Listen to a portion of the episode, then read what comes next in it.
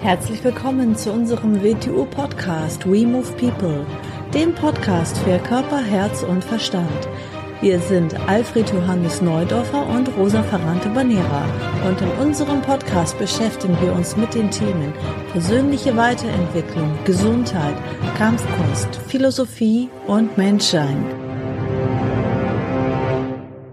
Herzlich willkommen zu einer neuen Folge unseres WTO Podcast We Move People. Hallo Alfred. Hallo Rosa.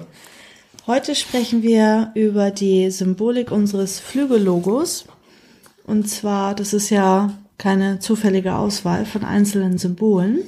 Wir haben uns da ja mal was dabei gedacht, als wir das vor knapp sieben Jahren in die Welt gesetzt haben und die WTU gegründet haben. Also, nee, vor genau sechseinhalb Jahren. Genau, sechseinhalb Jahre sind es inzwischen.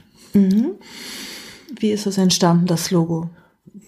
Natürlich, wenn man sich das Logo mal genau anschaut, sind da drinnen die Flügel und die Schlangen. Da befinden wir uns erstmal in der Kampfkunst des Wing Chun. Äh, Im asiatischen Raum die beiden Tiere, die als Symbol für Wing Chun stehen, sind die Schlange und der Kranich. Und wir sagen gern die Schlange und der Vogel. So, wenn wir uns Wing Chun jetzt anschauen, wieso stehen diese beiden Tiere für Wing Chun? So ein äh, langläufiges Bild ist gerne, dass man sagt, ja, da hat jemand diese beiden Tiere beobachtet. Das äh, entspricht natürlich nicht ganz den Tatsachen, sondern wieso Schlange? Die Schlange, wenn man sich genau anschaut, besteht natürlich aus Gelenken. Diese Gelenk- oder Gelenksketten oder hintereinander gereihte Gelenke äh, bezeichnet man in Asien als die Perlenkette. So, es geht also um die schlangenförmige Bewegung, die im Menschen möglich ist, wenn er sich in den Raum hinein ausbreitet. Also was wir als Welle bezeichnen. Wenn man sich die menschliche Anatomie anschaut, der Mensch hat praktisch eine Schlange im Rücken, sein Rückgrat. Mhm. Der andere Part dazu, die Flügel. Der menschliche Körper kann sich, machen wir alle, wenn wir ein- und ausatmen, in den Raum hinein ausdehnen. Pum, in alle Richtungen, wenn er sein Volumen vergrößert. Das ist, als würde man die Schwingen ausbreiten. Man kann diese Bewegung erinnert, wenn man dazu die Gliedmaßen verwendet, wenig wie ein Vogel, der seine Schwingen ausbreitet, um in, in die Strömungen hineinzugleiten. Das sind die Bewegungen des Vogels. Und aus dem Grund hat man aus meiner Sicht den Kranich und die Schlange gewählt, um ein Bild für die Bewegungsmöglichkeiten des Menschen zu geben. Also das ist nicht, weil da jemand äh, saß und zwei Tiere beobachtet hat, wie sie miteinander gekämpft haben, sondern da ist schon auch dort in der Überlieferung eine Symbolik drinne. Da ist eine andere Symbolik drinne. Man muss sich ja immer überlegen, wir reden von einer anderen Zeit, mit einer anderen Ausdrucksweise. Wir reden von einer Zeit, von einer Kultur, wo bestimmte Wörter möglich waren und man hat immer Bilder verwendet, um innewohnende Wahrheiten zu umschreiben. Das gleiche gilt ja für Wing Chun selbst. Wing Chun übersetzt die Ode an den Frühling oder der schöne Frühling, der Name an eine Frau, die Kim Wing Chong. So dann die Nonne Nick Mui, was man immer drunter versteht, weil äh, im Wort Nonne ist für uns Europäer oder westliche Menschen ein sehr christliches Element drinnen, das in Asien so nie existiert hat. Auf der anderen Seite in den damaligen Kriegerklöstern, ob es da Nonnen gegeben hat, sei mal dahingestellt, aber es ist ein schönes Bild. Es ist ein Bild, das hier eine Frau eine Kampfkunst erfunden hat, in der das Yin dominiert, also der aufnehmende, der nachgebende Moment. So, da ist jetzt schon das nächste Bild mit drinnen, nämlich das Daikisun-Symbol, zu dem wir später nochmal kommen werden, wo ja diese beiden Fische mit einem Punkt in der Mitte und einem Kreis rundherum und da ist das Symbol drinnen. Wenn man etwas ins Extrem treibt, schlägt es ins andere Extrem um. Also man kann nicht extrem im Hundertprozentigkeit erreichen, damit erzeugt man das Gegenteil. Eine wunderschöne Sache ist dafür unser Wing Chun. Gebe ich nach bis zum geht nicht mehr, nehme ich auf bis zum geht nicht mehr, entsteht daraus der pure Gewaltausbruch. Absolutes Yin schlägt in absolutes Yang um. Und das ist in diesem Symbol versteckt. Und unsere Kampfkunst Wing Chun ist die Kampfkunst, die das an die Oberfläche zur Geltung bringt. Und das ist in dieser schönen Gründungslegende versteckt. Bloß, dass natürlich schöner Frühling heißt. Was heißt Frühling? Frühling heißt, etwas erblüht nach dem tiefen Winter.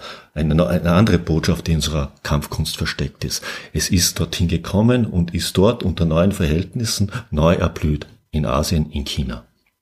Wir könnten sagen, heute erblüht es im Westen.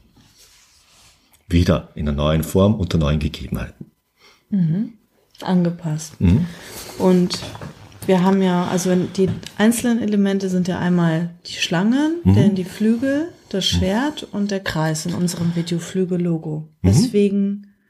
Diese vier Elemente. So, äh, wir in der WTU, wir haben ja eine bestimmte Philosophie dahinter, die Philosophie der drei Zentren, die aus einer anderen äh, Geschichte der Kampfkunst Wing Chun kommt. Wie du gesagt hast, bei uns ist das Bewegungszentrum, das Denkzentrum und das Gefühlszentrum. Das Symbol für das Bewegungszentrum ist die Schlange. Das Bewegungszentrum, das instinktive Zentrum. Das Symbol für das Gefühlszentrum ist der Vogel, die Schwingen. Das Gefühl für das Denkzentrum ist das Schwert für klares Denken und für Scharfsinnigkeit. Ja, also die Schlange hat ja auch mit der Gesundheit zu tun, die Doppelhelix. Die, die Schlange, Genetik. die Schlange in unserem, in unserem Logo auch als doppelte Schlange, also als Symbol für die Doppelhelix, für die menschliche Genetik, an die wir gebunden sind. Bloß, dass die Schlange ein sich am Boden fortbewegendes Tier ist, das alleine durchs ihren Tastsinn, dass sie ja keine Gliedmassen hat, sich an die Oberfläche der Erde in der Erdanziehungskraft anpasst und fortbewegt, bloß dass die Schlange sich durch ihre Gelenkskette bewegt. Also ein typisches Symbol für das Bewegungsrennen plus den instinktiven Charakter, die Instinkte, die mit diesem Bewegungsaspekt im Menschen verborgen sind, wie in jedem anderen Tier auch. Und ist sehr bodenständig und sehr bodenständig, anpassungsfähig. Ja. Mhm. Mhm. Und das Gift einer Schlange kann töten und kann heilen. Kann töten und es kann heilen. Es kommt immer auf die Dosis an und auf die Einsatzweise. Wie im WTO Wing Chun natürlich auch. Wie im WTO Wing Chun natürlich auch. Das ja. Health-Element, ja. der Gesundheitsbereich, unabdingbar mit unserem WTO Mit unserem WTO Wing Chun verbunden. verbunden ist. Gesundheit, Gesundheit und Verteidigungsfähigkeit praktisch die beiden Seiten der gleichen Medaille sind. In Asien sagte man früher schon, wenn man töten kann, muss man auch heilen können. Wenn man verletzen kann, muss man auch heilen können. Um es in unserer heutigen Sprache auszudrücken, wenn man verletzen kann, muss man auch wissen, wie etwas gesunden kann oder wie etwas gesund ist. Hm? Und der Vogel, also der erhebt sich in die Lüfte, der. Der Vogel, der Vogel, das Symbol für das Gefühlszentrum, wir sagen gerne der Adler,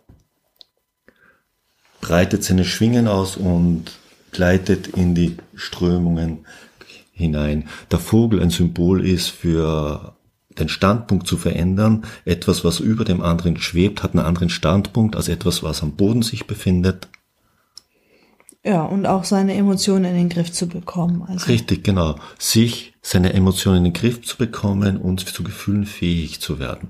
Ich sage immer gern, dass wer mit Emotionen kämpft, ist eigentlich eine sehr primitive Art des Kämpfens und des Menschen nicht würdig. Wer seine Emotionen nicht in den Griff hat, und dann groß von Kämpfen redet, redet von sich gehen lassen, redet von, von Aggressionen abbauen, was alles ist einem Menschen in dieser Weise nicht würdig. Wir reden von Selbstverteidigung und diesen Dingen und das hat dort keinen Platz. Mhm.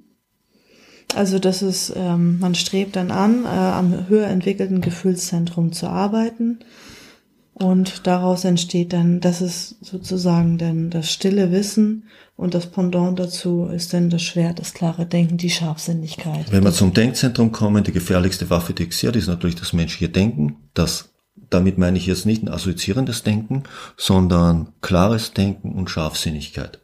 Die menschliche Psyche ist fähig, äh, taktisch und strategisch vorzugehen, Kräfte zu bündeln, Listen sich auszudenken, Fallen zu stellen, alles Mögliche. Das macht sie im Großen so gefährlich. Der Mensch ist ein Raubtier, wenn man so sagen will, um es mal bildlich auszudrücken, das keine Reißzähne hat, das keine Krallen hat, das aber Gliedmassen hat, die in der Lage sind, seinen Körper zu schützen und als Waffe eingesetzt zu werden, gepaart mit seiner Psyche, was eine ganz gefährliche Waffe ist, wenn man damit nicht sehr sorgsam umgeht.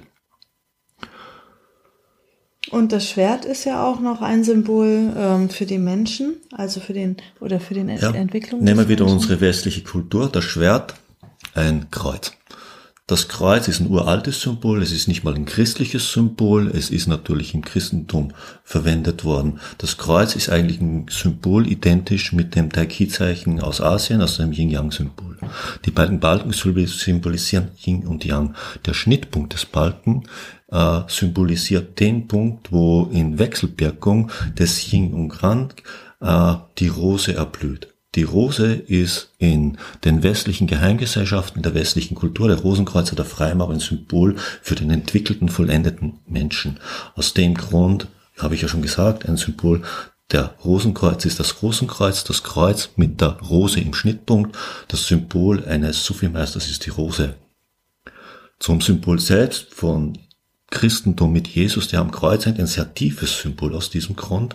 Er hängt also im Schnittpunkt der beiden Balken, in dem er natürlich, der Hans Kreuz genagelt ist, leidet und aufgrund dieser, dieses Leidens, da er ja am Kreuz stirbt und wieder aufersteht als vollendeter Mensch oder als Sohn Gottes. Mhm. Ein Bild, ein schönes Symbol, in dem sehr viel Wahrheit versteckt ist. Ja, und es braucht ja hm. für alles, das Wirksamkeit erzeugen kann, braucht es drei Elemente, also immer ein aktives Element, ein passives Element und ein neutrales Element. Da hätten wir ja die drei Elemente. Jetzt haben wir aber noch den Kreis. Ist wie äh, auch, ich nehme als Vergleich das Daiki-Symbol, auch hier sind diese drei Elemente plus das vierte Element, nämlich das Yin und Yang und dann das Yang, Mini-Yang-Element im Yin und das Mini-Yang-Element im Yang und der Kreis, der alles umschließt. Der Kreis, das Daiki-Symbol ist ja eigentlich kein zweidimensionales Symbol, sondern ein drei- oder vierdimensionales, je nachdem, wie man es sehen will.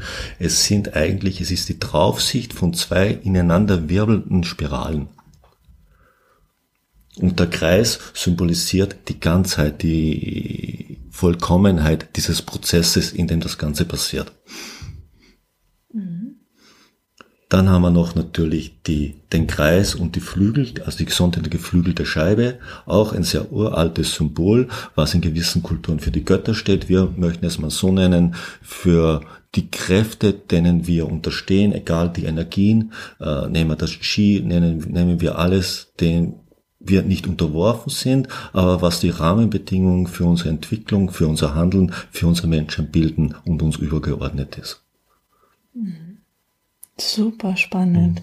Also, dass da so viel drin steckt, das haben sich die ja. meisten wahrscheinlich gar nicht gedacht. Wir könnten darüber noch sehr viel sagen, aber das würde jetzt mal diesen Podcast sprengen. Wir werden vielleicht hin und wieder noch mal drüber reden.